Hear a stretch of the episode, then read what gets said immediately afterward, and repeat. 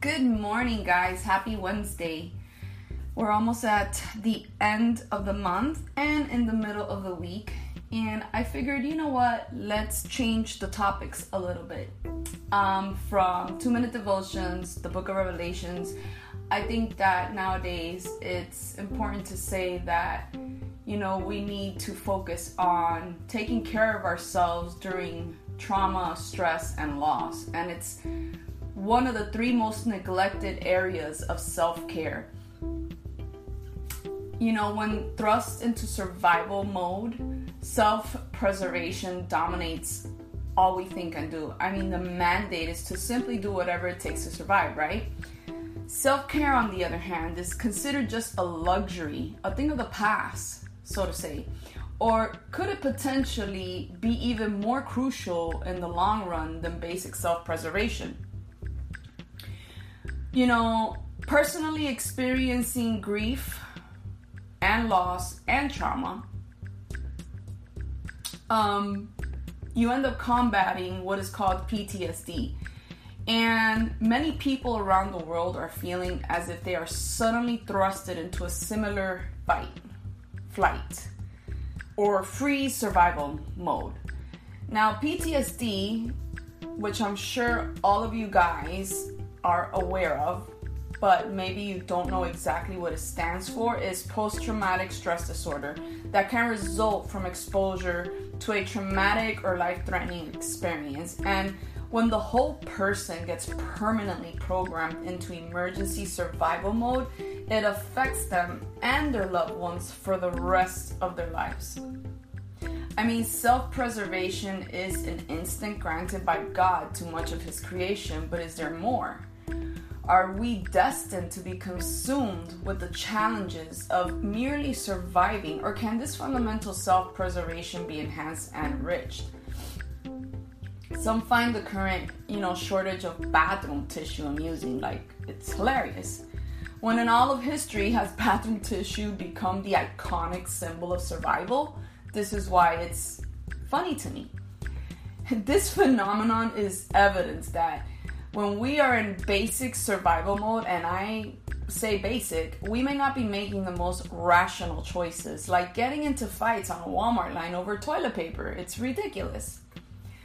Now, the good news is that our Creator has gifted us with the privilege of making choices, and beyond mere instinct lies the rich realm of self care. Not a luxury, but perhaps of greater long term value than simply surviving we have the option of thriving and emerging on the other side of this devastating season with far more than we had when we entered it. My wake up call came one morning in the kitchen after a restless night where my mind was preoccupied with how to effectively kill germs and, you know, surely get food and, of course, toilet paper. So I was tired. I'm not gonna say I was depressed, but I did feel down and felt like I was shriveling up inside. Then, looking out the window at the rising sun, budding trees, blooming flowers, it was as if they said, You too can come alive in this season. That was the moment I chose to not just survive, but to thrive.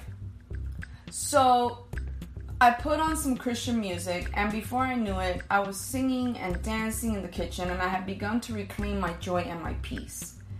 It took a conscious effort to activate the self care I desperately needed, but the payoff has been so rewarding. The following are areas with specific suggestions for starters, and I'm gonna give them to you in a minute. You know, many of us tend to neglect when we are in survival mode, so Survey your own life.